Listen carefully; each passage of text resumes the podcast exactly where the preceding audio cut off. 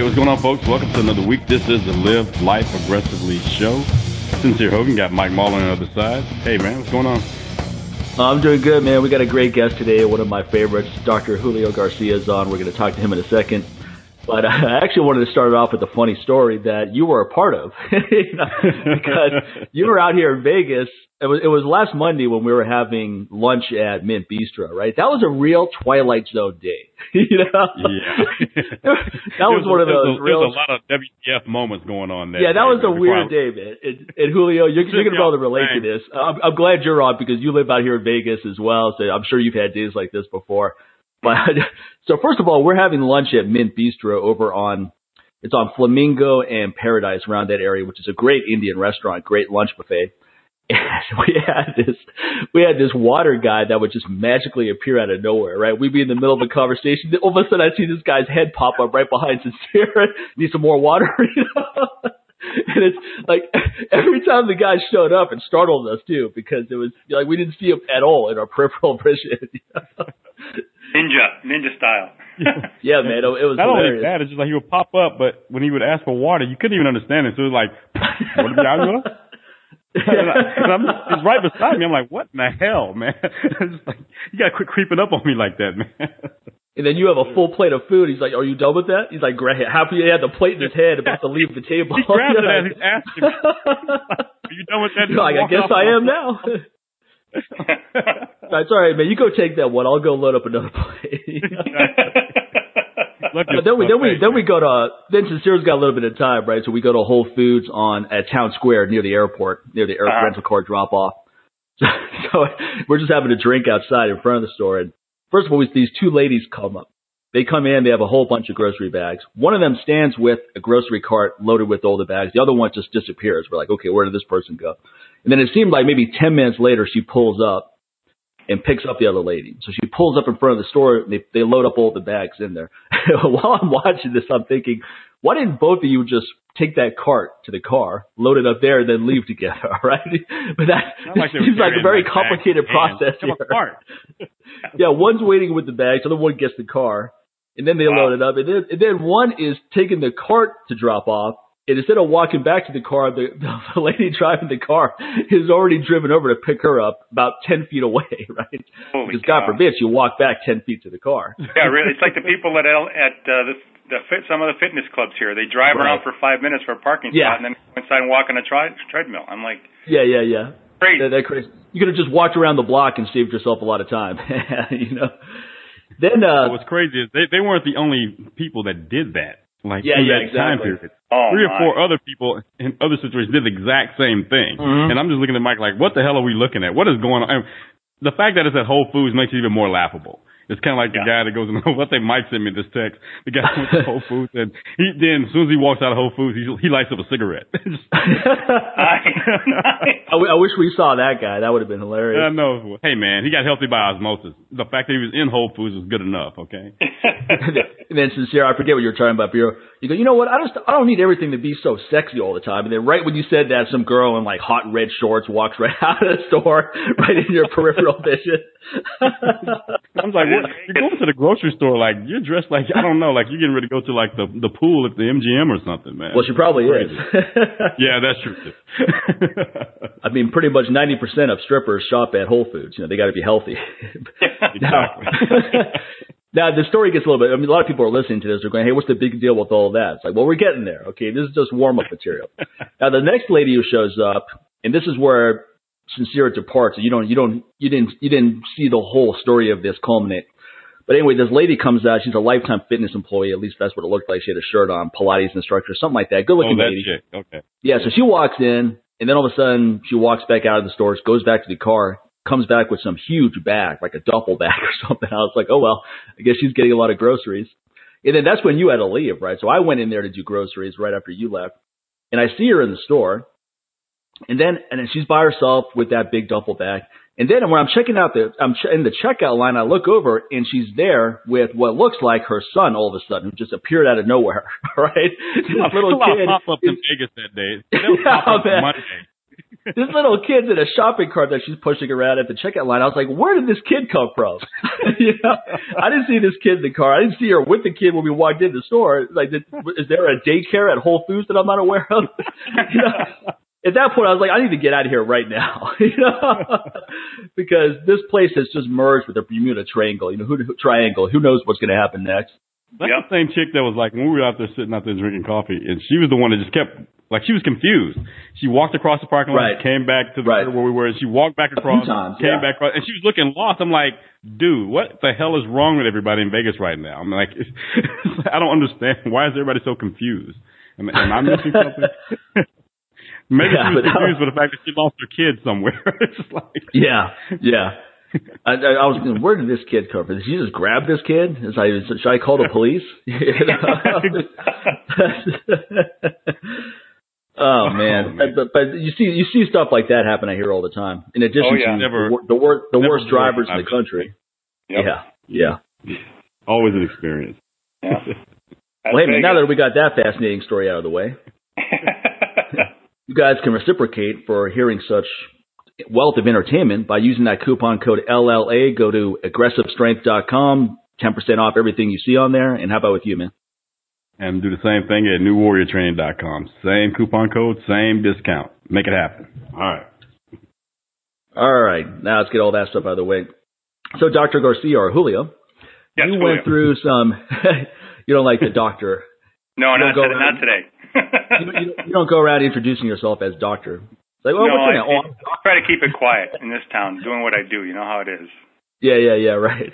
It's like, oh, you're a plastic surgeon. I got a quick question for you. exactly. I've had this growth on the end of my butt for so long. hey, you know what? The best thing to do is keep your pants on, man. That's all you need to do. I've got this growth in my inner ass. I wanted to show it to you real quick. No, but you went through some. Well, first of all, what happened with your knee, and then you went through surgery. We can talk about that. Yeah, it um, you know it was about six months ago, right after the Pacquiao fight. I was leaving my buddy's house, and it was raining real mm-hmm. hard, and I slipped on some decorative stone outside of his house, and um, hyper uh, flexed my knee and tore my complete quad off my patella and the retinacular ligaments on both sides. I had about a six inch gap there that um, required surgery, and, and luckily, you know, I was able to get in, see my buddy, the orthopedic surgeon who fixed my bicep about in the early 90s, and he put it back together. Uh, I had to close it, you know, uh, the gap and stuff. So I was in a straight leg brace for six weeks, and then started some rehab, and but it was um, it was challenging in the sense that I, you know, I was had to work my upper body to keep things going, but I also Right. Yeah, I'm I'm on all your stuff, Mike, your Restorezyme and all that stuff, and all the stuff that we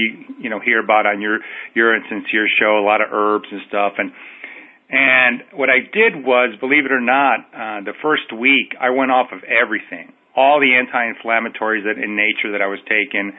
Um, you know, literally everything. I even stopped the Restorezyme because I wanted inflammation to get this healing process on my uh, quadriceps going and mm. um, I got to tell you, then about then I slowly kind of ramped it up on all the stuff that you guys talk about on your show in terms of uh, you know getting your you know restoration after you train. And uh, the, my my physical therapist couldn't believe how fast it healed. And um, I was eating pretty clean, you know. Uh, semi-vegan. I would cheat once in a while because I'm trying to make the transition, and um, so it was kind of interesting because I'd done a lot of reading about Ori Hofmekler, you know, your friend, and uh-huh. and about intermittent fasting, and I'd always been doing it just by accident, and I found right. that that that kind of intermittent fasting maintained a lot of my muscle mass when I wasn't training as hard. Um, you know, knock on wood, it, you know, I wanted to hit uh, 600 pound deadlift by the time I was 60, which when the accident happened, I was about uh, 18 months away. So I'm six months behind now, but I'm back uh, almost 90% on my dead, and uh, I'm going to make a run for it. I want to hit 600 pound when I turn 60 this coming September. So, uh, you know, I'm back on everything, all your products, all your anti-inflammatory stuff, testosterone booster, eating, you know, uh, I eat just like Ori says, eat for eight hours a day and fast 16 hours. Um, and it's funny because, you know, when he's talking to you guys about this plan. I noticed it a long time ago when I was doing surgery for, you know, sometimes from about starting at seven in the morning, going till three or four o'clock in the afternoon. And I would not eat at all until I was done. And I found that my focus was a lot more clear in right. surgery when I did not eat at all. Hmm. I didn't have breakfast. I didn't have lunch. I just kept going. And, um, I conditioned my body to be that. I don't know whether it was the ketones that kept me sharp, uh, but that's the way I, I kept doing it for a long time after that without really thinking about it. And when I hear, started reading and hearing about Ori, he, you know, he basically says the same things. You know, you eat for eight hours a day and and fast for 16. And uh, so it was, um, it was my my program that I used to keep. Uh, lost uh, very little muscle mass. Luckily, my thigh obviously was smaller, but I've been rehabbing and it's almost back to normal. So. uh it was an interesting period of my life, you know, for sure. Yeah, and to start off with, a lot of a lot of us, a lot of listeners haven't met you in person, but you don't look anywhere close to sixty. Yeah, I'm, I'm when you like, You're doing a lot of things right. You're doing a lot of things right. I, I wouldn't. I mean, I'm I've thinking that you had a lot of time times. with your deadlift goal. I'm like, well, you still got another 10, 15 years to go, man. So you you'll hit that mark. Come on. yeah, yeah you, uh, you know when I'm when you're hanging around with guys like Philippi, you know, I I I never deadlifted till two and a half years ago.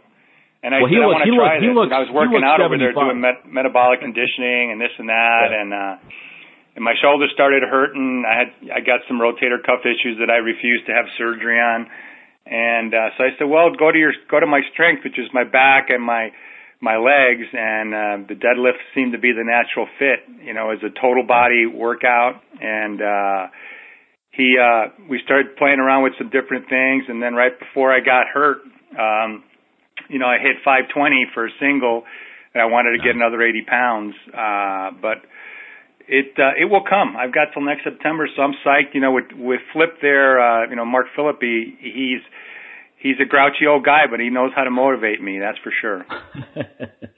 yeah, he looks closer. He looks closer to 70. well, he just had his hip replaced, and now he's waiting, considering doing the knee. But uh, this is busy time for him right now at the yeah. at the shop because he's got some of the pro baseball players coming yeah, and right, uh right. yeah he's got a, an ex Vegas kid who's playing out in Washington DC I won't say his name in just in case oh cool he's yeah. coming back and um so some other ball players will be coming back so it's it's that's been great for me when I train there uh you know Mike and, and Price oh, yeah. different athletes different sports come and I'll train with some of these guys, and it, it's just such a variety when the like the hockey players come in. It's a totally different workout when those guys are there versus the ball players and uh, right. and the basketball players. So it's it's a great place. It's a great vibe, as you know. Vibe's important. You know when you train. Yeah.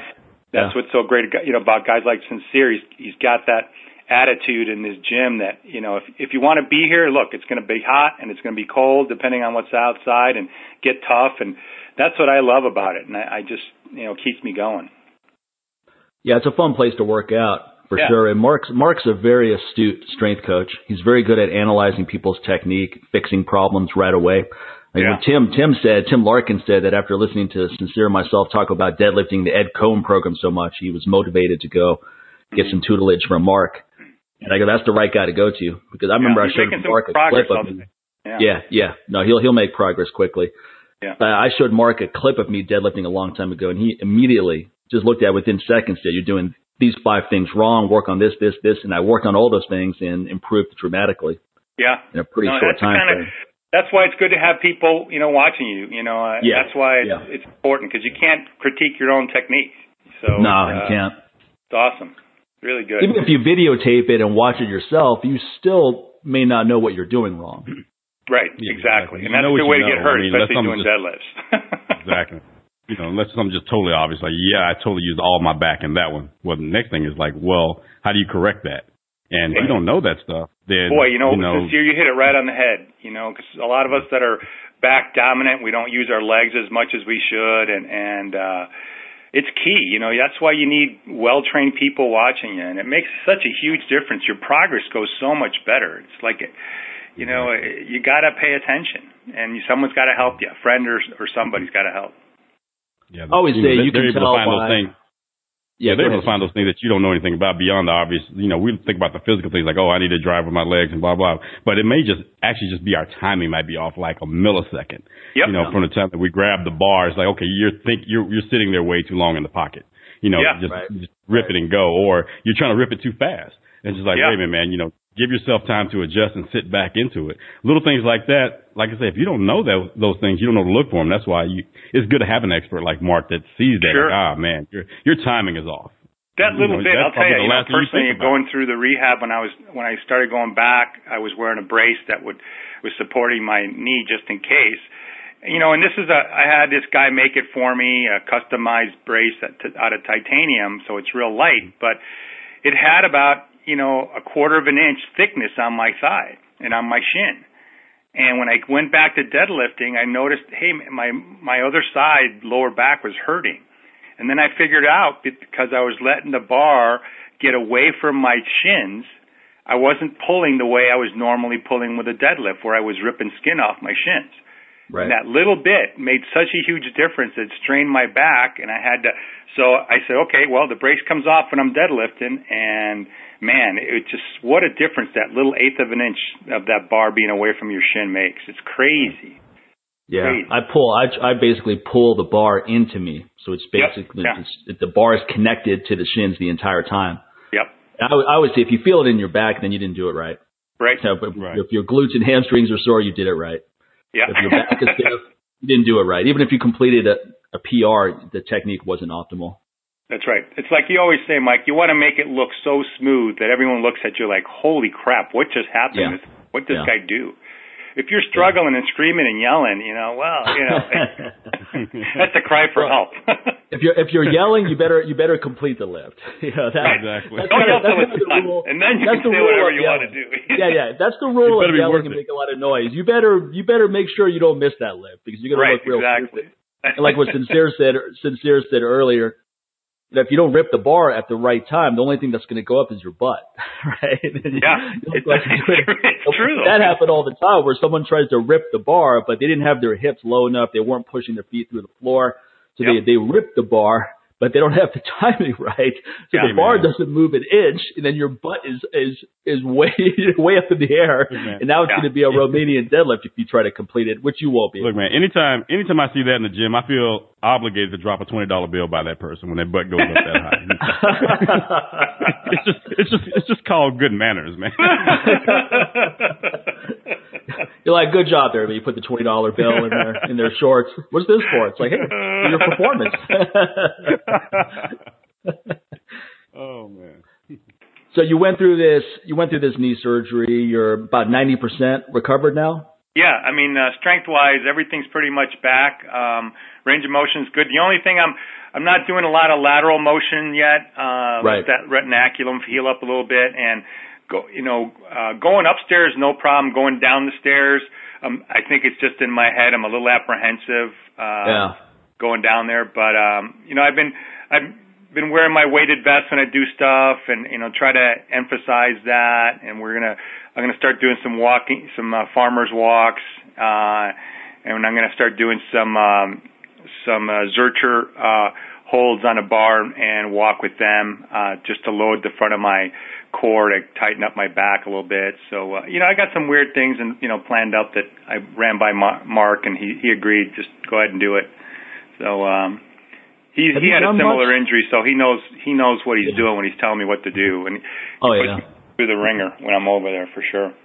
He's probably had every injury you can have. Yeah, I think so. Judging by his body, the way it moves, and the scars where they are, yeah, that's pretty Yeah. true. he has he has a ridiculously high pain tolerance for him yeah, to put up no, with all of he's the injuries a, he's he's had for so long. That Yeah. Because most people, if they had 10% of the pain he's in each day, they would, they'd be running to the hospital. Yeah. Yeah, no, he's uh he's stubborn, you know, but he's getting to the point where, you know, he wants to have a long career and you can't really demonstrate to people, you know, when his range of motion was limited. So that what's prompted a lot of his, you know, going to have some surgeries done and and um he's he's actually moving a lot better than he used to. You know, he's got greater much greater mobility and uh he really found that he needed that when he was, you know, he trained the Azerbaijani Olympic uh wrestling team both Greco and free and uh they got those. I mean, a little country like that, six medals at the Olympics. You know, I mean, it's pretty impressive. They hadn't done that before, so uh, it was it was a great experience for Mark, and he brought back a lot of stories about what it's like training over there and in a very austere country. Uh, so very educational. Yeah, very interesting. I wonder how that happened. I wonder how they connected Yeah. with him. Yeah, I, I don't know how it started, but they, you know, they um they're talking about getting him back, and uh he actually some of the Cuban uh, wrestlers were over there training with the Azerbaijanis. I don't know how that one got, but he trained some of the Cuban guys. So, uh and you know, he was telling stories about what goes on behind the scenes, and you know, with the Olympics and some of these competitions. You know, it's pretty sad, but. uh it you know he had a, it was a weird experience. He'd be gone for six weeks at a time, back for home for a week, and then he'd he'd be gone again. So he's writing my programs long distance. so it was something Wow. else, you know. Wow. Yeah.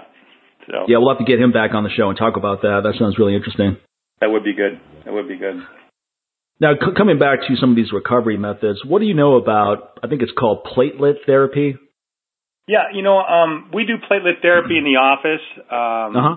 we mix it. Uh, I don't just do, you know, a lot of people call it PRP or platelet rich plasma, which actually I've been using that technology since the late 90s. I used to actually use it in surgery because I would spray it on an open wound like a facelift or a tummy tuck and it would it would help the patient clot faster and it had some elements of growth factors there so they would heal faster. My patients were getting back to public life a lot sooner. Um, but you know, with with my practice, uh, I, we do some regenerative medicine in terms of injection stuff. We've been doing some adipose derived stuff for a long time, and I wanted to bring in PRP on a sports specific and also medical issues. So my mine's a little bit juiced up. I use the PRP, but then I get uh, some tissue labs that sell cytokines and growth factors, and I put it in there and inject it. And we use it from anything from acute tendonitis, um, pain in the knee, plantar fasciitis, tennis elbow. I've used it for hair regrowth on men and women. Wow. Um, which, it, believe it or not, it's it, it, it's amazing what it does for hair growth. I was blown away. I thought it was a crock of shit. you, it, you, you inject it in the head, or what exactly do you do? yeah, do you yeah. Well, I mix it with Wow. all the growth factors, and then um, we we numb the scalp up. I inject the the PRP with the growth factors in there, and then believe it or not, what we do is I have like a it's called a micro needling device, which is like a glorified tattoo gun with Yeah. six needles, and you perforate the scalp on purpose to cause inflammation in the skin, which is where the hair follicles are. So that attracts the growth factors to stay there. And you can usually see, you know, little baby hair growing within three to four weeks. Um, Hmm. So it, it's kind of, you know, funny stuff. You know, I did it. My wife um, was playing tennis. She twisted her knee, and you know, we thought it was a meniscus tear. So finally, I said, "Look, you know, let's just go get the the MRI." We got the MRI, and the MRI was clean, no meniscus tear. So it was obvious that what she had was, uh, you know, not a cartilage issue, but a ligament issue. So we did the same thing with the PRP and some growth factors, injected it into the hurt uh, ligaments there, and you know, three weeks later she's back. Um, you know, it doesn't. It's not like an antibiotic. It just supercharges your body so you can heal yourself. I mean, you guys, you two are so good about promoting, re, you know, restorative techniques that that's what this does. It just it helps you restore, you know, and heal your own injury. And What, that's what about for guys. You what know, about for I- someone I've like learned- me? Yeah, you can't push it too hard, especially when you get to be my age. You can't. Yeah. I used to work out five, six days a week. I can't. I can't recover even with everything. So, you know, I do the float. You know, I do ice. I haven't done the rejuvenice in a while, but I was floating for once or twice a week after the big workouts just to kind of clear my head and and um so I use all of that stuff, man. I use, you know, d- the breathing techniques that are out there and um I'll do anything that's legal, pretty much. no, what were you saying, Mike? Did we lose him? uh, he'll get back there. So, Sincere, how big is your facility down in Houston? Uh, right now, the one um, that I currently have is like about 1,200 square feet, but it's just the old school old school warehouse gym, man. Before warehouse gyms became all the rage or whatever else, and. Yeah. It was, it's just you know, and originally um the guy that my friend who I ended up like sharing the space with, he had it first though, and he's he's from that old school way of training, man, and it's it's it's a gutter place. I like it that way. I don't like you know things all fancy and pretty, and you know the weights are so pretty you don't think you should touch them. you know, and you know our, you know you you come in our you know in our spot, you're gonna see chalk on the floor, and you know you're gonna hear weights banging. You know, so you know what that's and that's, that's the way I like it. That's the way I like it too. That's the places that I learned how to lift when I was back in Chicago. You know, they're yeah. they're dark gyms that you hear metal clanging and and uh guys screaming and there's there's chalk in the air, chalk on the floor, and and but it, that camaraderie you get from that commitment you cannot get in these other well lit fancy gyms you know and well they don't want that you know they don't need yeah they don't you're want right. all that they don't want they don't want people like us they want yeah. to be almost like a library like come on hey, you know, fit, you, don't scream don't yell you know here's the I'm free like, pizza dude, to put that weight on so you keep coming you know? to the gym it's just like so you know, and you know, where there's no cursing in here, I'm like, what the hell am I? Am I looking at church? I'm, I'm sorry, I'm a heathen. I probably curse there too if I hit a PR. oh hell, man! Whenever when when Philippi isn't in the in the gym, I'll go back and put some old school, you know, NWA and, and Tupac on there because he doesn't let us play that stuff when he's around. And then the people are looking at me like, "What's that Hispanic guy playing that stuff?" hell, you know it gets me going, you know. What the hell am I supposed to be playing? Mana? What the hell, man? well, he has, he has the no cussing rule over there as well. Yeah, yeah. It, uh, you no know, I top, understand. no you know, he's got. No, no, I'm I sorry, do too. He has a family environment. Yeah. Yeah, yeah, yeah, I yeah. understand. I understand.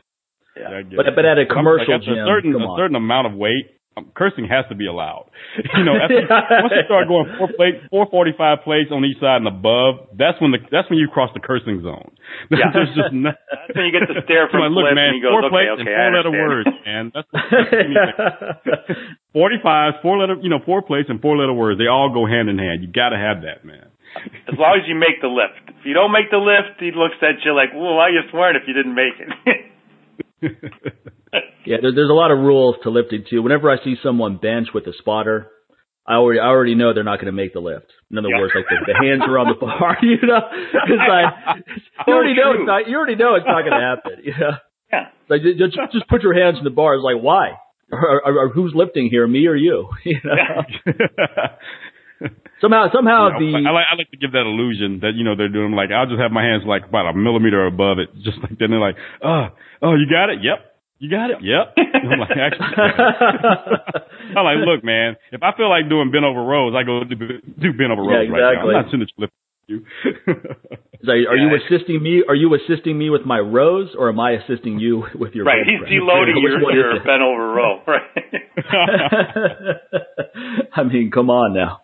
so, But yeah, Yeah. Mike, but I think you got dropped. I think you're gonna. I think you're probably about to ask um, Dr. Garcia about the, you know, the PRP treatments for probably, yeah, it's. probably for I don't know what happened over here. I didn't. I didn't even get dropped. It was that you guys couldn't hear me. It was weird. I could hear you, but you couldn't hear me. So anyway, yeah, I was going to ask you about that, Dr. Garcia, with the platelet therapy. Do you think that would be useful for someone like me who's got that bone on bone type arthritis in my left elbow? you know, if, if if it's bone on bone, there are things we can do that I can get for you that are related to that kind of technology. Yeah. Um, you know, because I, I originally thought you had a bone spur there. Um, yeah, I was we hoping it was something like that. I'm not Yeah, that so- lucky, fortunately. Unfortunately. Yeah. Um, yeah, because I will tell you, um, it's certainly, there are things we can try that will help you heal. You know, if there's any semblance of a little bit of cartilage there, uh, it does help. Um, and there's some other, some other sources of some other, uh, not pure stem cells, but some mesenchymal cells that are available out there to, that can be used for those scenarios. So, uh, yeah, I, I mean, I think it's worth a try. You know, I, you're very active, and I know you like to do those double overhead kettlebell, you know, presses, which can be a little stressing on your sh- on your uh, elbow for sure.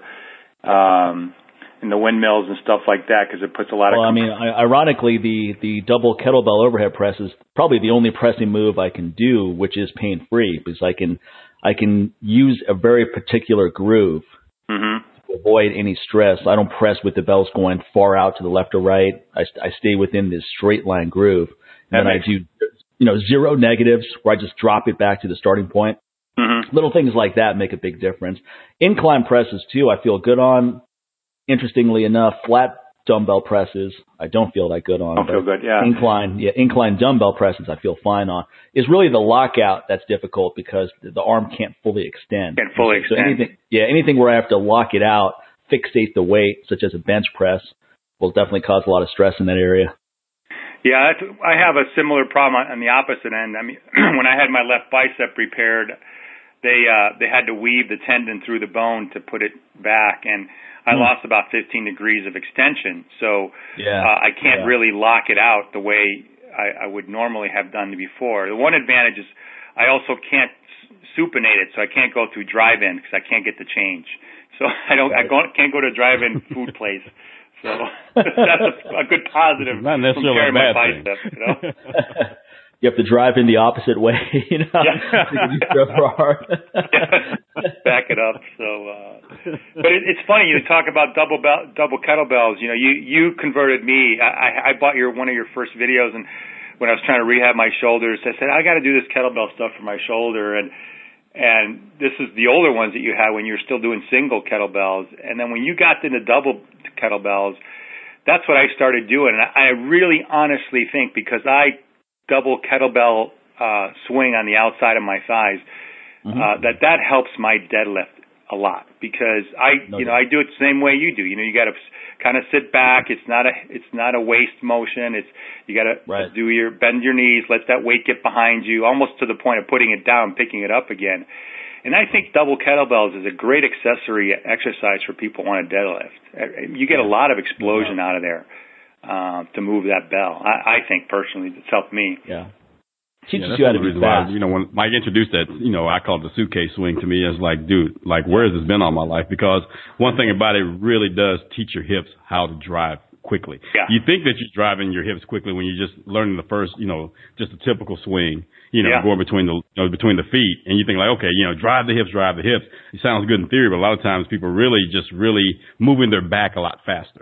Right. You know, whereas that suitcase swing, you're, ba- you'll learn right off the bat that using your back is not a good idea. You know, there's no way you can, Boy, there's no way you get away with murder. It exploits all the bad habits that you that you created going, you know, doing swings between the feet Yeah. very quickly. You realize like, oh, see, I've been trying to tell you, you weren't doing it right. Like, oh my God, what's going on? So yeah, you're sitting there bending back and forth like rubber man now, and it's not Mhm. going to work very Yeah. and you and you're never going to get that speed and to drive your hips fast enough to get that bad, get both those kettlebells outside your legs to go at least chest high. You know, sometimes people kind of get away with it getting it like maybe 45 degrees, not even 45 degrees, probably 35 degrees out in front of the quads. You know, I'm like that. Yeah, you're not. That's not enough power, bro. You got to get that thing up there. And you know, Yeah. and, and that goes against everything. You know, especially Yeah. for someone that traditional kettlebell swings. Right. You know, going chest high. You know, so Yeah. it's like, oh my god. And then you actually really have to engage your core to make those bells stop in front of your chest when you're going Mhm. chest high. Otherwise, you're going flying across the room. You know, whereas between your feet, you can kind of get away with it, but outside the leg, you have so Mm-mm. much momentum going that you're going bye bye if you're not if you're not clenching up and locking down, man, and, and grounding yourself into the floor. So you know, it's, So true. it's So- great for that. And once I teach that to my clients, they're just like, God, I mean, things are so much better. Even Yeah. with um, even with long cycle for them, you know, you know, with the the clean and jerk, they're just like, wow, this is like now I can actually do these. These feel great. So just I think certain tor- like for certain bodies, body types, Yeah. it really works well. Especially Yeah. people who have longer torsos and you know have long legs, you know, it just really works a lot better for them. Now, when you're a guy that's really stout and barrel built, you know, Yeah. it could be a problem because you know your your quads and you know everything's kind of just stuck out there. So you really have to be very mindful when you're taking that swing back to not take a kneecap out. And that's the That one thing could. about it. And That's for sure. them- You know, yeah, for them trying to get their feet close together. Yeah, getting their feet close together is an issue, you know, for the most part because they have so much inner thigh meat pressing up against each other that it can be a it can be a bit of a problem. So you always have to tell them like, hey man, you know, be very cognizant of where you're going as far as when you're passing by those kneecaps. Otherwise, you're going to end up doing what I call mobster swings, where you take out a knee, you know, for the most part, man. And you won't do oh, very many reps of that either. That's usually a Oh, one what's a one-time thing? Yeah. one rep. That's all. People make a lot of mistakes with outside the feet technique wise where they do this around the world type motion, right? Instead of going yeah. in a straight line, they swing it back and then when they're trying to swing it forward, it slams right into their calves. And right. then they think, okay, this is not for me. It's like, no, it's for you. It just takes a minute. You can't go as heavy as you're used to going with in between the feet, double swings if that's what you're used to. You have to dial back the weights, get fluid with the technique, and then get into the motion. And then, like Sincere said, it's not going to be a perfect fit for every body type. I tend to I deadlift with a close stance, right? So that's my power stance. I, I press overhead with a fairly close stance as well. Mm-hmm. That's what works for my body type. So it, it is going to have a nice carryover to the deadlift because the stance is virtually the same. Right. For someone who does sumo deadlifts, for example, it would make sense that they do a wider stance, double swing for the yeah, same reason. You can do your pull throughs with the cable on you know on the machine. Just a lot of different things you could do. But uh yeah, it just I love the carryover. You know, I know the swimmers that we had a lot of swimmers that get scholarships. Uh we had one of the guys from PSI uh that won medal down in, in swimming and you know, they're starting to go with the double kettlebells over PSI because to get off the blocks, man, that is just perfect. Oh, yeah. yeah. the same exact motion. And when right. they do a flip turn, guess what? They're just loaded and bam, these kids are coming off the wall like they're on fire. It's great. Right. Yeah. Yeah, I had this lady at one of my I had this lady at, conversation, no. guys. I had this lady at one of my courses who was talking about double swings. She goes, "Yeah, I tried it outside the feet. It feels pretty good, but I, I like it a lot more in between the legs." right? I was like, "Oh, I bet you do." And like everyone in the class was laughing. She had this oblivious look at her play face. she didn't realize, you know, she didn't realize the joke. well, we can always talk about between the thighs on if we get to the plastic surgery stuff too. I got some funny shit to tell you guys about that stuff. oh well, do tell, do tell. You know, it. Um, we always somehow get to that sexual part of the the conversation, but um, you know, there's a couple years ago. It was about 18 months ago, maybe two years. One of the hot sur- surgeries for men was to get a scrotal sac reduction. Oh man. I thought you were going to be talking about women. oh, oh no, we're going to talk about a lot of things here in, in the next few minutes. Oh boy, and guys, you know how when you go used to go to the old steam rooms, and you get these guys in their 70s or 80s, they're walking around, and they got that low lung, you know, low slung sack that's all stretched out, you know. well, these these metrosexual guys said, "Oh no, no, we got to reduce this," and they had they found surgeons to do this. Okay. Wow. And they would just cut the sacks, make them smaller, and I'm like, you know these this you know, kind of uh, millennial out there. So I'm sitting, uh, you know, on my computer about two weeks ago, and what's the newest phase for men genitalia is now they're getting this. They're calling it scrotox. They're getting Botox injected to their scrotum so it doesn't look wrinkly. I'm like, are you guys out of your mind? I mean. That's like a Dave Chappelle joke. Dave Chappelle yeah, has this I'm, I'm joke. thinking to myself. No, Dave Chappelle has be... this whole joke about he he goes, I'm going to make my balls really smooth like marble. you know, he's, I'm going to show it to the lady at the beach. Would you like to feel these balls? Why, yes, I would. you know, he's like, I'm going to have the prettiest balls ever. he, has this, he has this whole bit that's hilarious. I mean, maybe if he, you're he was do... joking. he might have been uh, smart yeah, the whole. These guys are for real. These guys are for real. I mean, it's genital genital plastic surgery is one one of the hottest things. Now it's kind of like what it's kind of like what Sincere said about getting your a hole bleached. You know, how many people are seeing it? you know, well, yeah, exactly. How many people are seeing these guys' balls where they feel the need? You know? It's like the you know the newest rage for women. You know, they're getting vaginal rejuvenation. You know, they're right, right, right. getting fat injections into their labia to make their labia plump. I'm like you know, and I get requests. You get these girls that are entertainers and they in the movie industry, and they want to have it look like they're ten years old. So, uh, but the newest rage with them is they have this machine where they use radio frequency waves to heat inside your vagina. And it's supposed to tighten and shrink your skin, you know, your, your mucosa in there to help you sexually. And the question I had, this guy's pitching this machine to me to sell it to my my female patients. I go, how exactly do you measure whether it was a success or not? yeah, exactly. And he goes, what do you mean? I go, well, how do you know if it's tighter? Well, uh, it's got to be. I said, what objective evidence do you have? You do, a, you do a doctor before and after test, I would imagine. Exactly.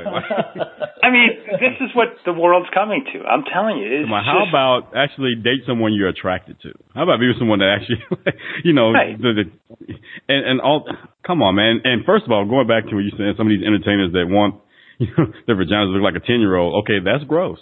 Yeah. Like, first of all, why? Why? I'm like, sick. first of all, I'm like, who are you with? The fact that Listen, they want when, to when I was still in medical school and going through my OB-GYN, you know, rotation and, you know, at that age I was in my early 20s, you know, I, you know, penis size was always important at that age. And I saw that first head coming out of that woman's vagina when she's given birth and this head was 19 centimeters around. I'm like, oh my god, I can never be that big. So I just Oh, gave I up. I said, well, okay, I got a little wiener. That's about it. You know, Look- I'm not going to compete with that Look, head man, I always out. make that joke. Anytime a dude like starts, you know, like starts getting all this bravado, like, yeah, I'm tearing this up. Who's, you know, whose is this? I'm like, dude, calm down. Do you understand that freaking eight and nine and ten pound babies come out of that? You Yeah, have, exactly. you have, you are no competition, dude. You're, you're out of your league. Come on, that is Right. above your pay grade. Shoulders pop out of that thing first sometimes, man. Like, you ever felt the shoulder head on? Like, come on, you ever been speared before? So imagine that in slow motion. Because that's what happened. You, my friend, are not hitting anything correctly. Okay, it has nothing to do with your physicality right now. It's it's some mental stuff that makes her attracted to you. Trust Exactly. me. It's, Beyond women the phys- orgasm with their brain, so just forget the rest of this stuff, man. Come on. Like, dude, I'm beating this up. Like, no, you're not. You're not beating that up. No. My, my step boy over there, he came out of that. So my, he won. He was the he was the last victor in that area. Okay, you're not gonna top him. Okay. Oh my god. Well, I, th- I think that's I think that's where a lot of this anti-aging mentality starts getting really unhealthy, right? You're Yeah. taking it to an extreme level. But there are people like Ray Kurzweil and others who who believe that aging is something that will eventually be able you'll just be able to stop it in its tracks. So in other words, you're not going to be 60 and feel good. You can you'll be 60 and actually look like you're 30 if you want to. Yeah. What do you think about that line of thinking? Do you think that's far fetched, or you think that's within the realm of possibility? Well, I, I do. I actually think that we can start to move there now. You know, it's Yeah.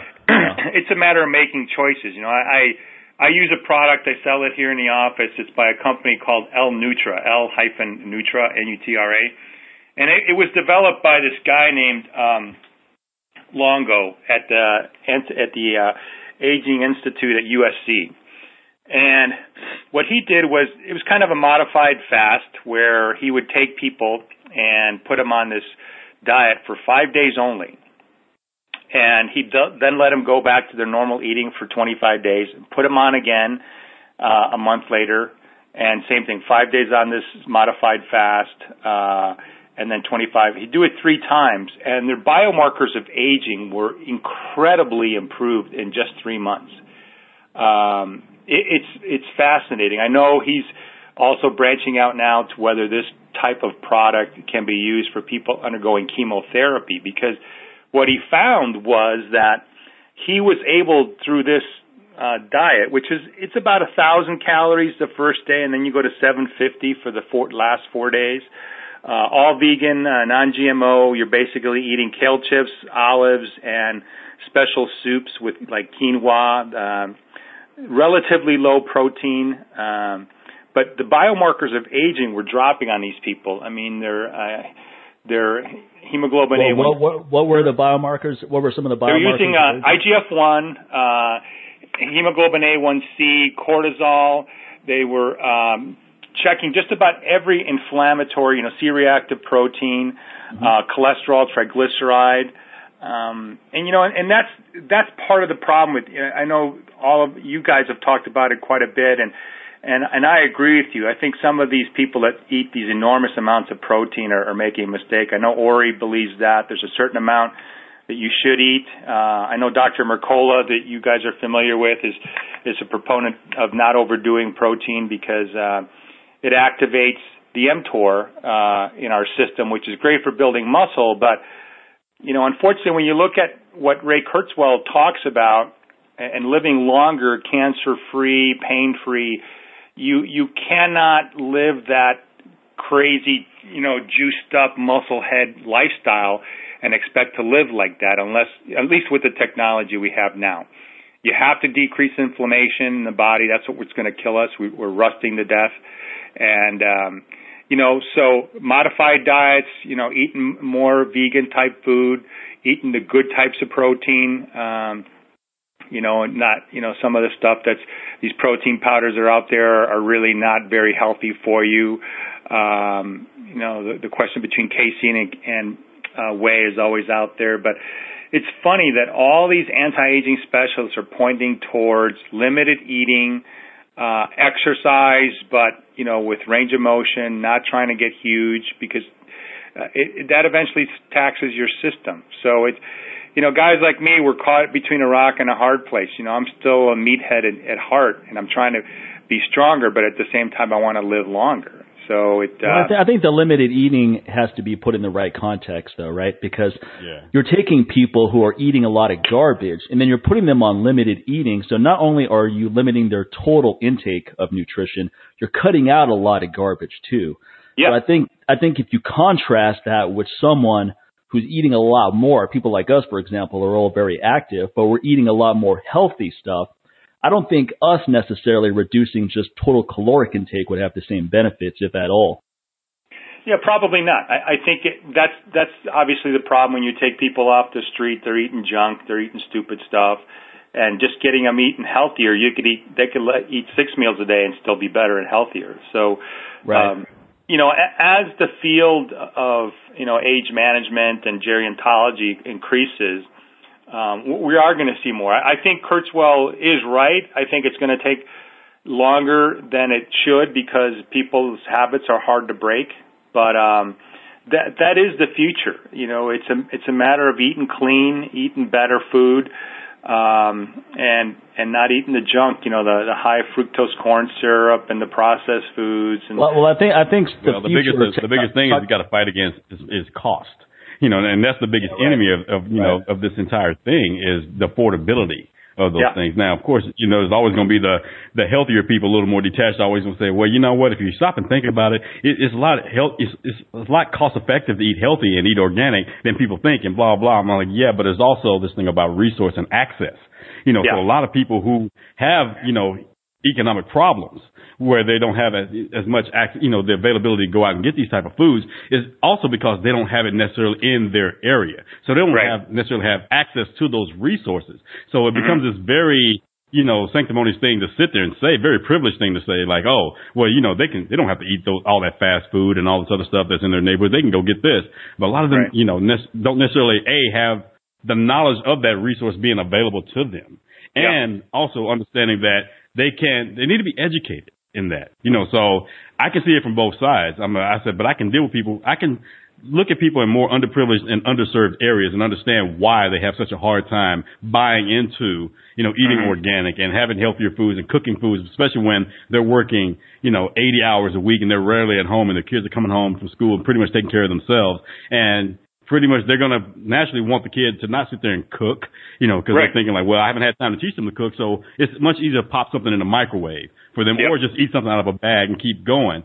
So mm-hmm. again, it's just instead of always coming up with these answers for things that people don't have any effing clue about, you know, yep. the thing is to ask questions like, why is it that what these are, these resources being out there, why are they not being chosen by folks? Yeah. Why? Because trust me, I don't think anyone out there, especially a parent, is out there that doesn't want their children to be healthy. I don't think you can find a parent that no, I want my child to be unhealthy. I want them to be sick. I want them to have type two type two diabetes. I want them to be on medication, you know, at, at age four.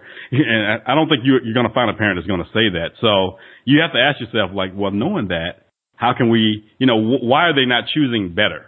You know, what is the problem? And you know, and then since you're a health expert, you're in that field, you ask yourself, how can I help? Can yeah. I educate them? You know, are they willing to be educated? First of all, because some people don't want you messing with their business. But the thing is, and then also like, how am I living? At least they can see that I'm an, a, a, good example of that and how things could be. So mm-hmm. yeah, it, it becomes this privilege thing when people say that, and it kind of pisses me off sometimes. They're like, "Oh man, they can just go." I mean, there's a Whole Foods like everywhere now. I'm like, yeah, well, I tell you now, there's not a Whole Foods in South Central or Compton. You know, you know, you know, you know, I was actually surprised. Like, you know, they they opened up a Whole Foods, I think, in the South Side of Chicago, which I thought that was huge. You know, so I'm yeah. like, well, there, there's a start right there. Yeah, there's, the demand is there. It just has to grow, and people got to get educated. But you know, at the same time, you're battling, you know, a lot of you know food addictions in the yeah. sense that there are certain foods like cheese is is an example. Cheese is very addictive to the brain. It actually secretes endorphins that want you to eat more cheese. So it, right. it's it's funny, you know, our our bodies are just full of all these things that uh, you know turn us into addicts. Um, yeah, I've seen that. You know, being married to an Arab woman, and you know, especially because cheese is such a big part of their culture. And sure. you know, that was like one of the biggest. That was like one of the hardest things that my wife had to give up. And you know, especially switching to a plant-based lifestyle. It's like, mm-hmm. oh, no, no more cheese. And I never grew up in a house where everybody loved cheese. you know, for the most. So I never truly understood like the, the true addiction to cheese like that. Whereas just like even when I probably consumed probably before going plant based, I probably consumed more cheese once I started dating my wife. You know, in the very beginning you know, mm-hmm. just because it was always around. Her, and my father-in-law was so insistent, hey, have some cheese. You know, he would go to Egypt and bring it back. So it wasn't like cheap Kraft or anything like that that you can get at a grocery store in slices or whatever. He's like, he's pretty much, he knows farmers and he's bringing it back, you know, when he comes back from, you know, overseas. And mm-hmm. you can definitely tell, you know, taste the difference.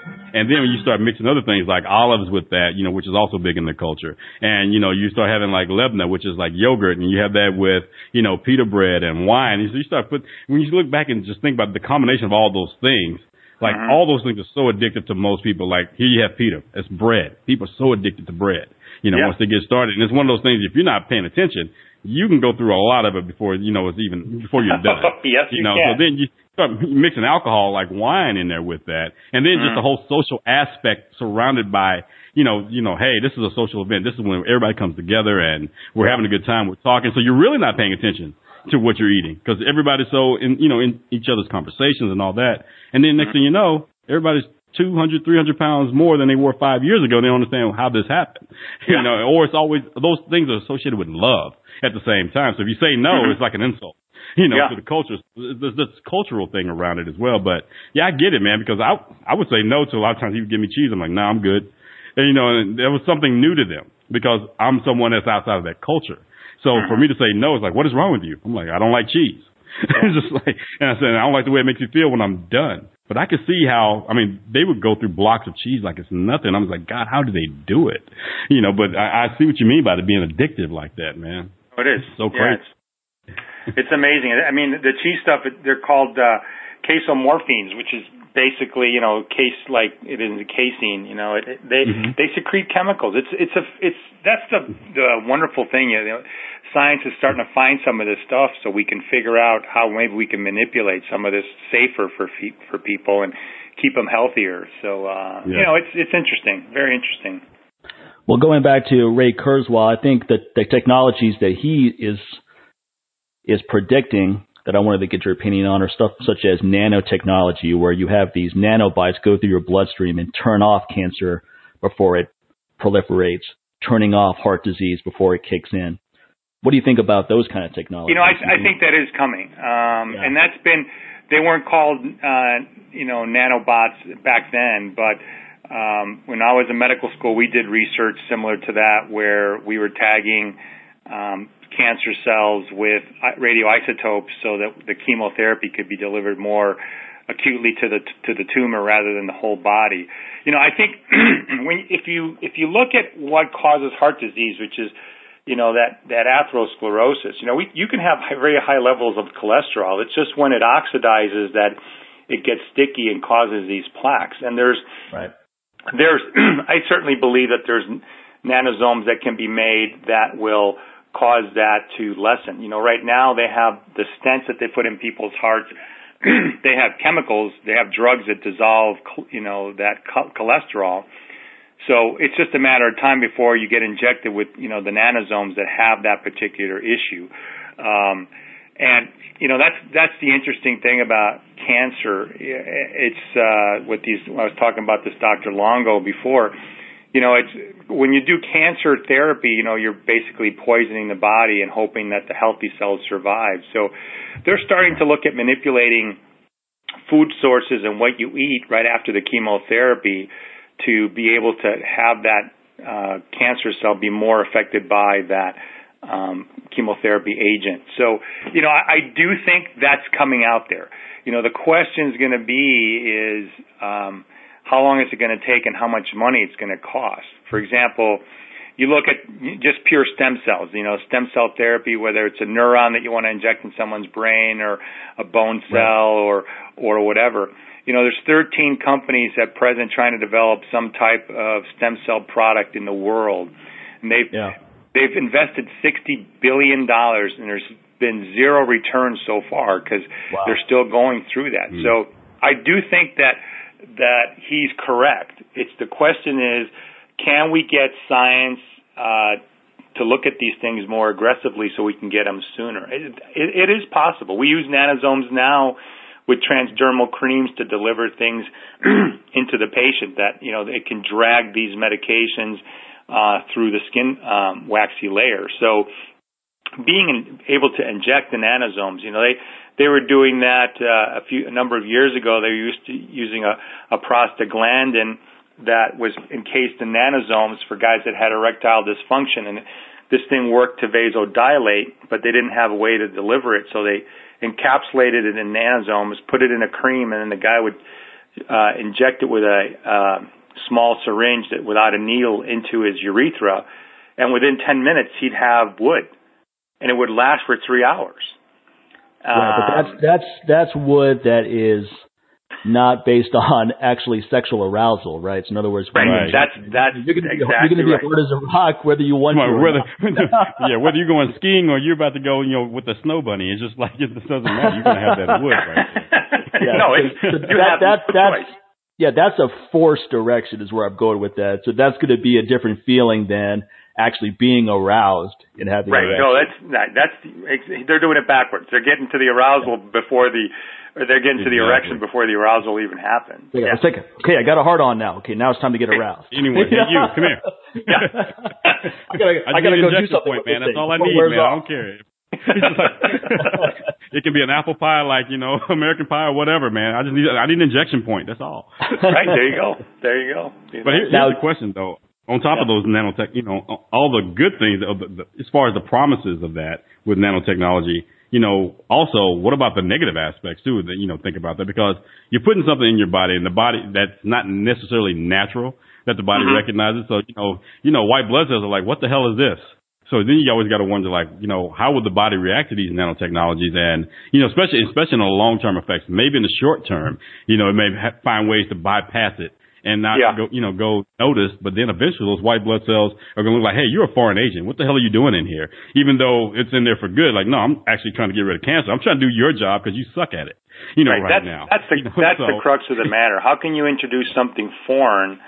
Uh, and, and the technology that right now, the only way you could do that would be to introduce an altered stem cell that wouldn't, you know, DNA alteration within the cell that wouldn't be perceived on the outside as as different from their body, so they wouldn't reject it, but then still get to the point of of of impact and create a negative or a positive depending what you're trying to do. So it's it's a challenge, but I will tell you that you know the that part of medicine is growing leaps and bounds, and yeah. um, you know the FDA and the drug manufacturers are are not very happy about it because if you can prevent the disease, it's going to be a lot less um, money for them because the patient's not going to have to use that medication for the rest of their lives. So, um, but I think the people are demanding it. I think we are going to see that. I think the nanosome technology is is out there for the skin. It's just a matter of time when it gets into other other areas.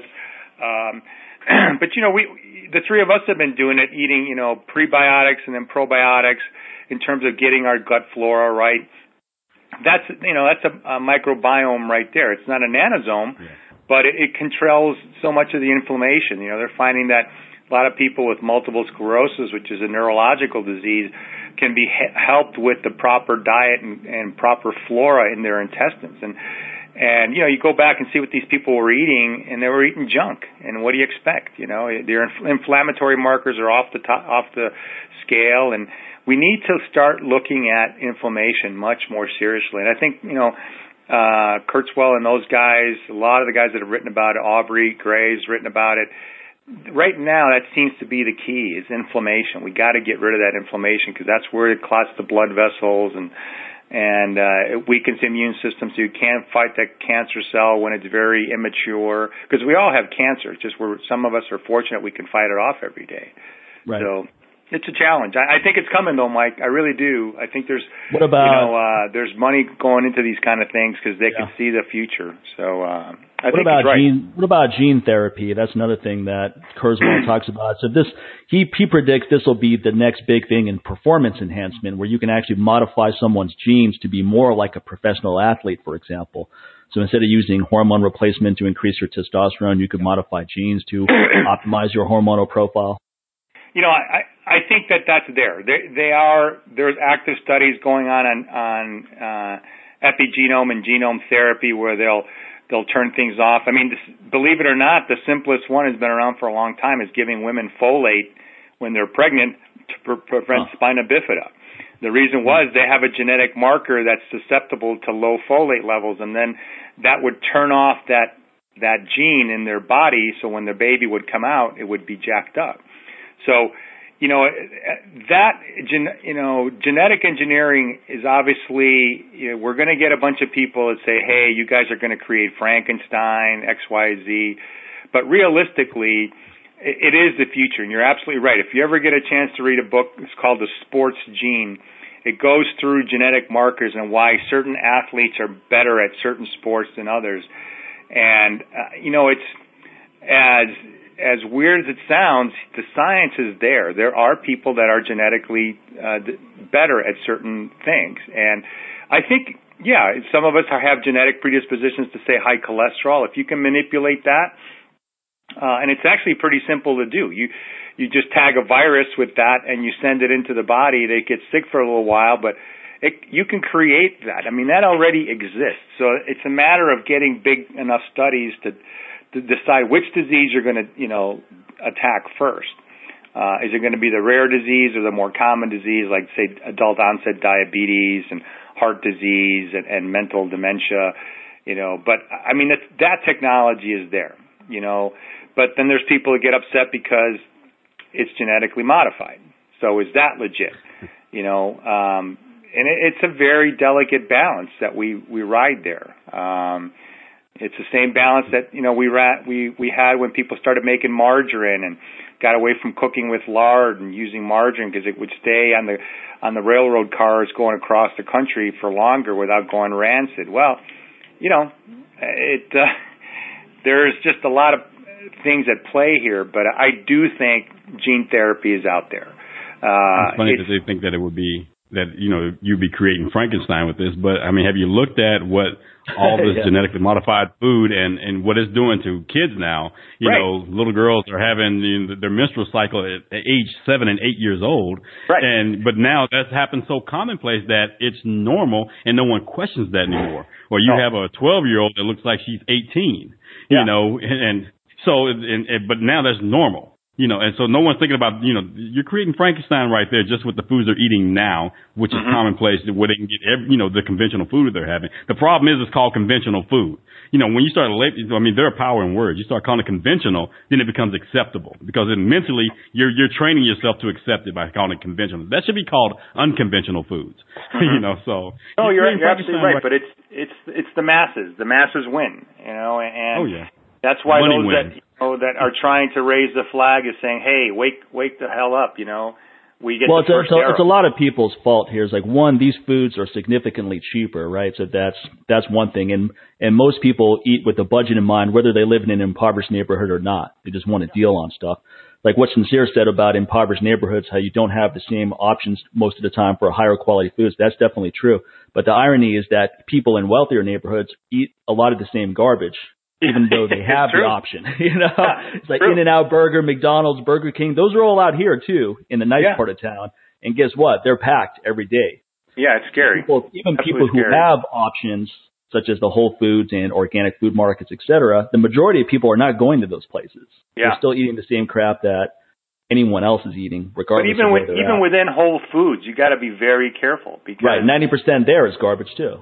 exactly. I mean, they do have the right stuff, but right. everyone thinks it's Whole Foods that everything in there is organic, and it's not. Right, right. You know, or it- healthy. it is- There's, there's a lot of stuff that's organic that's crap too. Yeah, that's Exactly. true. Yeah. We got Like, yeah, organic healthy gummy junk bears. Yeah. Yeah, healthy right. junk food. That's I'm an like, hey, oxymoron, it's right? Well, we see Oh that with a lot God. of vegan people. A lot of vegan people are they're eating vegan donuts every day, thinking that because it's vegan, it's somehow healthy. It's like no, it's still sugar, it's still crap. Don't kid yourself. Not hurting Yeah, any animals in the process. That's great, but you're still hurting say, yourself. hey, it's, you cru- just say it's cruelty free junk, okay? don't don't try to call it anything else. Yeah. you know? Yeah, it's uh, but where I'm going, where I'm going is a lot of people are pro- a lot of big companies are profiting off of selling people garbage, but a lot of people are buying that garbage, Buying the garbage. their free Supply and will demand. because it's Yeah. because it's significantly cheaper than healthier options. yeah. So up, where I'm going is people have to take responsibility for their actions, especially adults. So you have to take responsibility. You don't know how to fucking eat, and you're an adult. You, haven't, you, Yeah. you can pick up any book Well- on nutrition in any library. Any book you find there is going to be better than what the average person's doing.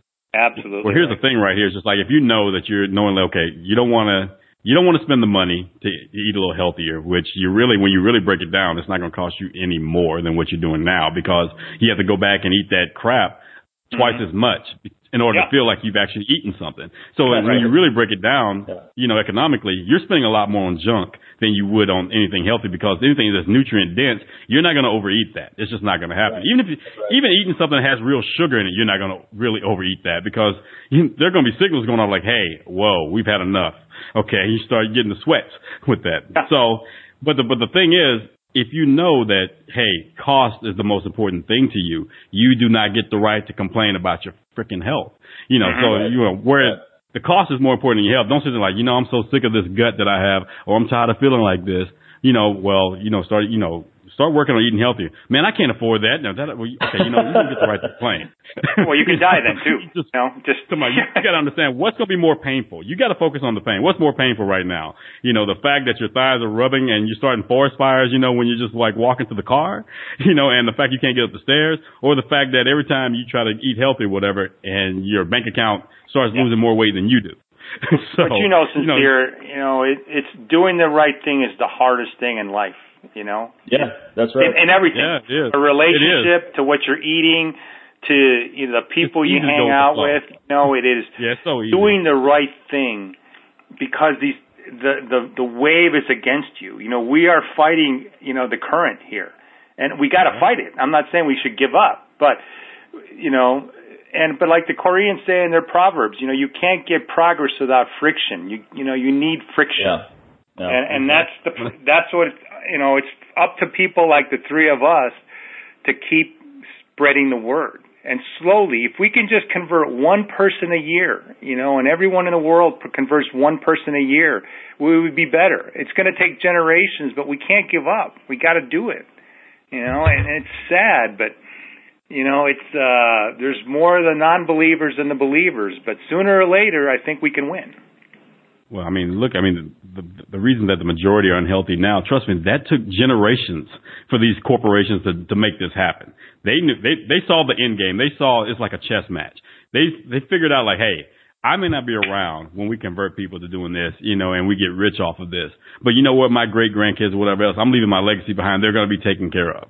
So when people sit there and complain about like Monsanto and, and companies like that, they saw an end game. You know, they, they saw like, hey, I may not be around to enjoy it, but you know, my family will forever profit off of this. So Yeah. we need to be having the same attitude. It's just like it's a if you can't beat them, join them situation. Meaning not just eat their crap or whatever in, in order to join them, but to think like they think. Like, well, you know what?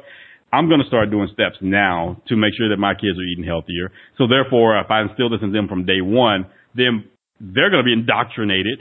You know, and, and now it's crazy that you have to use a word like radicalized now in this situation to be healthy.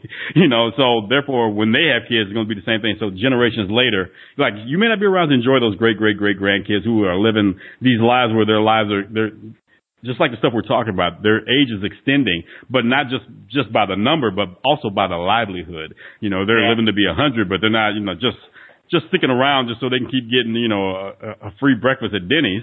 You know, they're actually like living a hundred, but they're still feeling like they're thirty. You know, Yeah. you may not see that in your lifetime, but you know that there's something that you did to contribute to that, and and knowing that makes it worthwhile when you're lying on your deathbed. You know, like I'm no regrets. I know I'm leaving that behind. You know, so and going on and so forth, and just hope that it continues. So you got to look right. at that long term end game beyond just you. And a lot of times, what gets people in trouble, they think about right now. That's the only time they're in the now when they think about how it's affecting them right now and yeah. the things they may not have at that moment. And the fact, like, well, I don't want to give this up. I, you know, I'm going to miss this. I like the way it tastes. I don't want to get rid of this. I don't want to stop eating this. It's like instead of thinking the long term gains, of, well, if I keep eating this, yeah, it may taste great to me now, but then you got to ask yourself, why does it taste great? you know, why is this, why is this triggering me as soon as I put it in my mouth and whatever else? And it makes me want to continue to have more and more of it and I can't stop.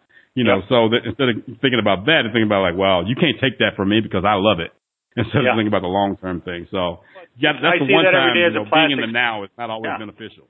Well, the interesting just a just a position that we have right now is on one hand, you have all of these people that are really interested in anti-aging. There's a lot of money going into that. But the average person is not going to have the same lifespan that their parents and grandparents had. People now that are unhealthy, they're not going to make it. People that are obese at 15, you're not going to make it to 80, 90, yeah, 100. Just, yeah, you're not going to make it to 65. So I, I think the average person's lifespan now is actually going to be lower than previous generations. And it's going to be the minority of people that are consciously making these efforts to be healthy and taking advantage of new technologies, et cetera, that will extend lifespan. But the majority of people, all the medications in the world are not going to keep them alive. You're right. Just look at right. the one thing that everybody can pay attention to, which most people keep up with celebrities when they pass. Nobody re- realized that, you know, other people die too, right?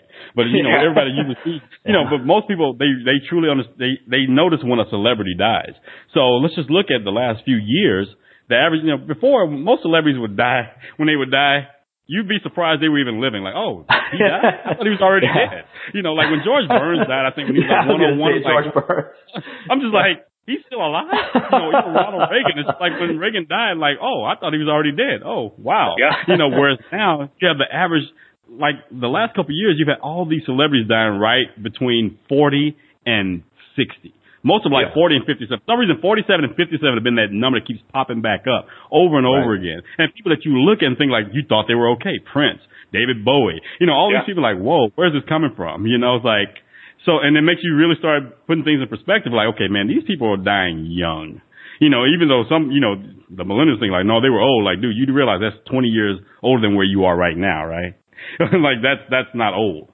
but that's right around the corner for you. And the thing is, these people are dying who are like 20 years older than you. Just imagine, are you going to make it that long? You know. Yeah. So at the way the trends are looking, it seems like nah. You probably have about 10 more years left. Or 15 more years left, especially some who are already experiencing diseases and issues that no one in their late 20s and early 30s should even be thinking about.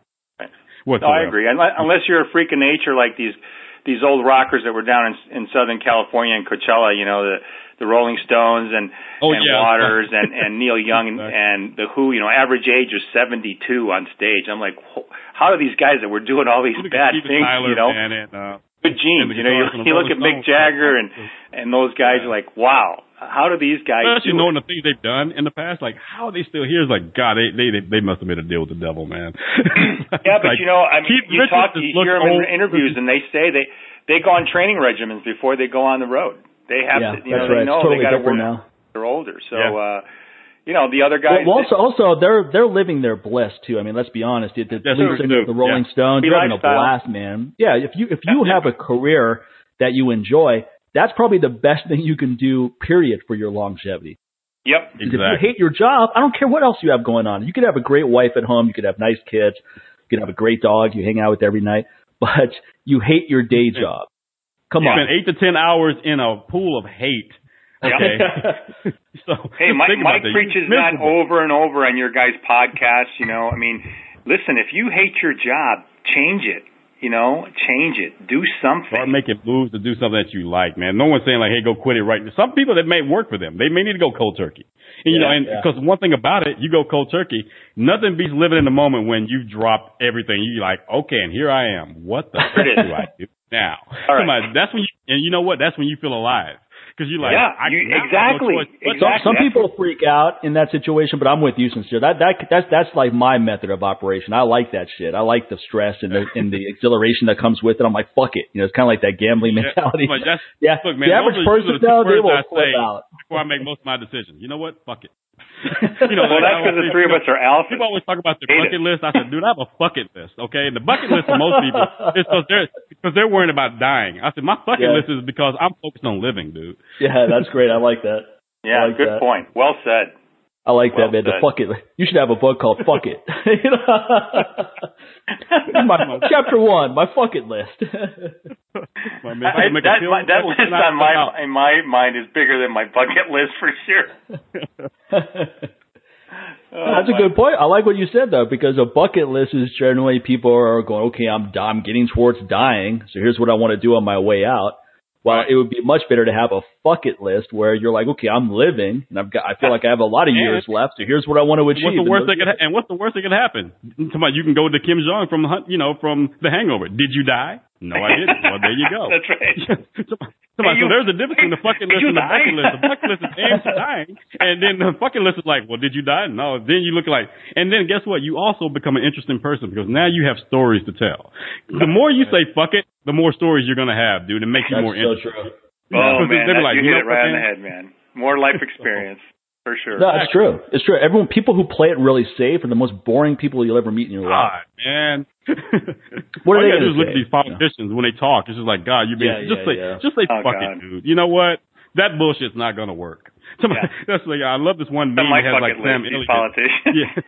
yeah some of Well, this we, one we got we like got Sam Trump who says fuck it all the time, and that's not working out too well. you know? no, it sure isn't. That's for sure. Uh, I mean, he got he got this far, so that's that worked out well in that sense. But Well, Well, I think you this gotta say fuck it with a plan, though. You know, that's the thing. but when he was it. thinking about grabbing a woman's pussy and said "fuck it," that probably wasn't the right move to make. You know? well, it was for him at the time. It just isn't now. yeah. oh Christ, that's too much. Oh, God. Too much. I mean, changing the subject completely, but what do you what do you think about DEXA DEXA scans, Doctor Garcia? Are you familiar with those? Yeah, we we used to have one in the office, and it was just uh, too big for our facility. Okay. Um, I, I think they're great technology. They are able to give you not only bone density and lean mass, but the technology now is so much advanced that they can tell you how much, you know, what percentage of fat you have on your right thigh versus your left thigh. It, it's amazing technology. But it can Uh, scan every organ in the body, right? So prostate yes. and liver and kidney. So you don't have to do the finger in the butt anymore, you know, to check Yeah, your prostate. well, they have, you know, how we you know how were talking about have nanosomes. They have that digestible camera that you that you swallow, and it takes three days to get out of your colon, and it's just a GoPro in your ass. It just goes from your mouth to your butt, and it just takes pictures. And then they get the the capsule, and they you know develop the film on the on the computer, and they say, "Oh Huh. yeah, you're clean." I mean, it's amazing the technology. It's, it's Yeah, the size of a of a Motrin tablet. That's it. It's crazy, crazy. Yeah, I- I'd rather do that than have the the black scope of death up there. That's for sure. Yeah. Like, all right, It looks like some Chris Christie. dominatrix's Like, wait minute, whip man. when they pull it off the wall. Yeah, but I mean, Dr. Braverman out there in New York City, he basically says you're only as healthy as your healthiest organ, right? So you might have Right. healthy kidneys, but your liver's messed up, or you might have a nice liver, but your prostate's messed up. Yeah. Or your lungs could be healthy, but your heart's messed up. So you want to look at all of these things collectively and get a very detailed analysis of, of everything that matters in your overall health.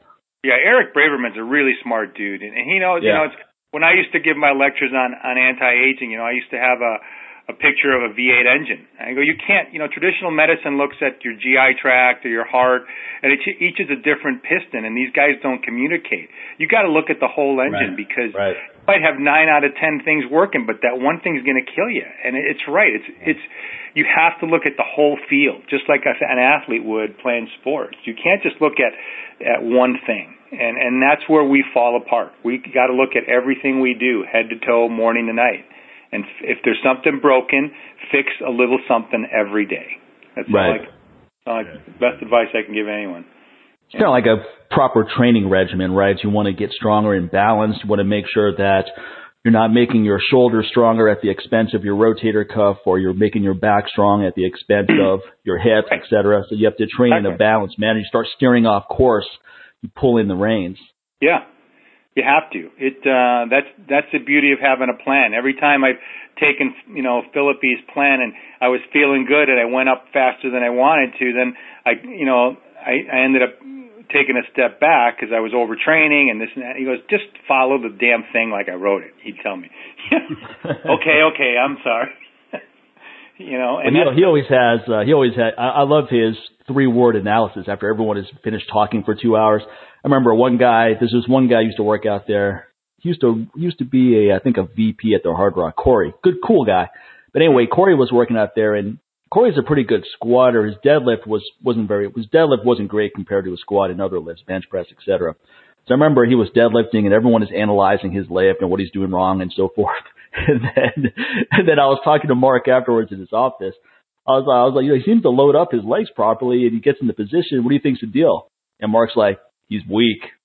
you know, how is, how is this analysis? well, you know, he could have taken 20 minutes to tell you, but he's like, he's weak, needs to get stronger. It's like, yeah, okay, there we go. That's the equivalent of Donald Trump's wrong. Right. Yeah, yeah, yeah, exactly. Wrong. Because you'd be in jail. Because oh you'd be in jail. yeah. No, use, no use beating around the bush, man, with nice little fancy answers. like, yeah, yeah, absolutely, absolutely. Oh, too much. It's too much.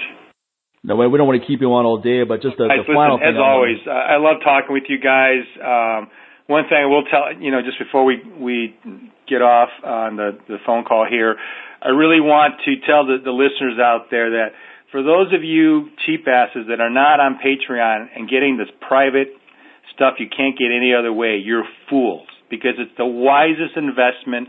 You're going to learn all the good hacks, all the good stuff. Don't be a wimp. Spend the money. Get on Patreon. I did it a long time ago. It's the best. I mean, as good as these LLA podcasts are, the secret ones are better. So get on it. Well, appreciate it, man. Thank you. Appreciate They're awesome. It. I love them. And we didn't pay him to say that. No, he didn't. I paid you guys. so that's the beauty of it. I I don't, you know, you know, it's it's it's something I believe in, and I love your guys' passion, and you teach me something on every episode. And it's you know I know you you shouted out some of these people don't like some of the quote unquote touchy feely things. You know you're talking about life, and let me tell you that guy that that you were talking that you know said oh I don't, I'm canceling because I don't want this pussyfooting around and go, that's the guy who needs it the most. He needs to hear those stories. You know, we're not going to sit here and talk about deadlifting every every episode. Jesus Christ, we're talking about life here. yeah. They miss out. They just don't get it. They just don't get it. And it's like uh, you said I'll, to him, you know, better you're better off not here. We don't, you know. I'll give you not the right person. I'll give you a good example. I mean, we did that episode with Ty Ritter, right? Project Child Save. yeah, back. exactly. I, I had I had more people unsubscribe from that blast out to my list than any other episode I've ever done. But, but my attitude is that was completely positive. It's like good riddance, motherfuckers. You know, yeah. if you don't care about helping kids that have been kidnapped. I was like, I'm insulted that these people were on my list ever. It's like, well, what about now they're on your bucket list? that action though, but you know, them doing that is actually a symbol of their lives themselves. They uns- unsubscribe from any reality. So yeah, that's right. all Absolutely. that was. That was just a symbol of who they are in real life, man. they like, just want happy. Anytime real life you know, presents itself to them, that's what they do. They unsubscribe from it with a, and subscribe to another distraction. Yeah. You know, to take their mind off what's really going on. So oh, actually, like, it's, it's a good social experiment. Like, ah, so you're another person that's living in la la land. Okay. Yeah, well, yeah. bye.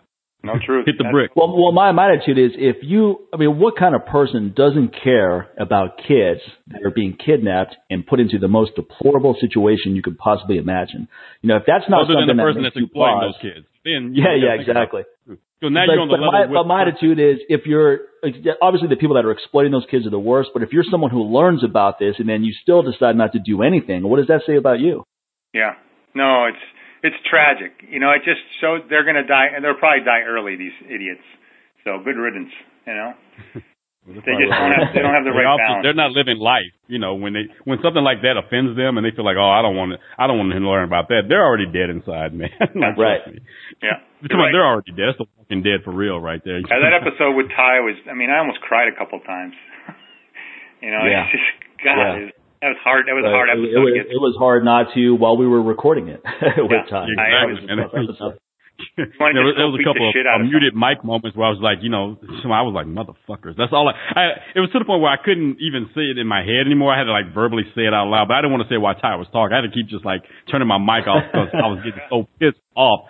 Things yeah. that you know about, but when you hear the reality of someone that actually see it, you like, especially yeah. if you're a parent, you know, oh. or a child, you know, I'm just like, cause you, everything's going through your head like, man, you know, you always ask yourself, what would you do in this situation? Like yeah. if that ever happened, you, you know, if that ever happened to me, I, you know, you always talk about what you would do, but then you think like, well, shit, would I? you know, or would I be in a position to do that? You know, you always wonder about that stuff, man. Yeah. So it was like the few times I had to turn my mic off and I just had to like, sometimes like so you need a good motherfucker in your life just to let it out, just like motherfucker, yeah. you know, and, and then yeah. after you say it, do something about it. you know, it's like, okay, so now, okay, so obviously it touched the nerve. It pissed you off. What are you prepared to do about it?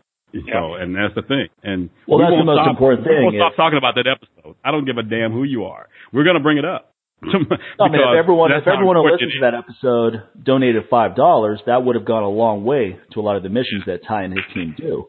But the yep. reality is, is that people didn't do that. Otherwise, we would have heard about that. Mm-hmm. Right. Right. you know, Ty would have been like, "Man, I just got fifteen thousand dollars in donations from that appearing on your show." So even the yeah. even the majority of people who listened to that episode, even they didn't do jack shit. They just listened to it and they're like, okay, this is terrible, and maybe maybe I'll do something about it someday, but not right now. Someday. I'm still looking for that day on my calendar. I can't find it. No, but I oh, like, it's, it's, like, it's like what you said. You know, Pope Gregory screwed me with this calendar. I maybe, you know, maybe it's on another, like a Mayan calendar. I don't know, but I don't understand. I don't read Mayan very well or something. But someday does not appear on my calendar. Yeah, when it when that day comes, they're all dead. So. well, I mean, here's here's the thing about about pretty much anything in life, right? There's let, let's say you have an idea you want to execute, whether it's business or improving your personal life or a training idea, et cetera. And let's say you come across a cause that that evokes some kind of emotional response. There's a very short window where you can act on that before it just evaporates into the universe, never to be seen again.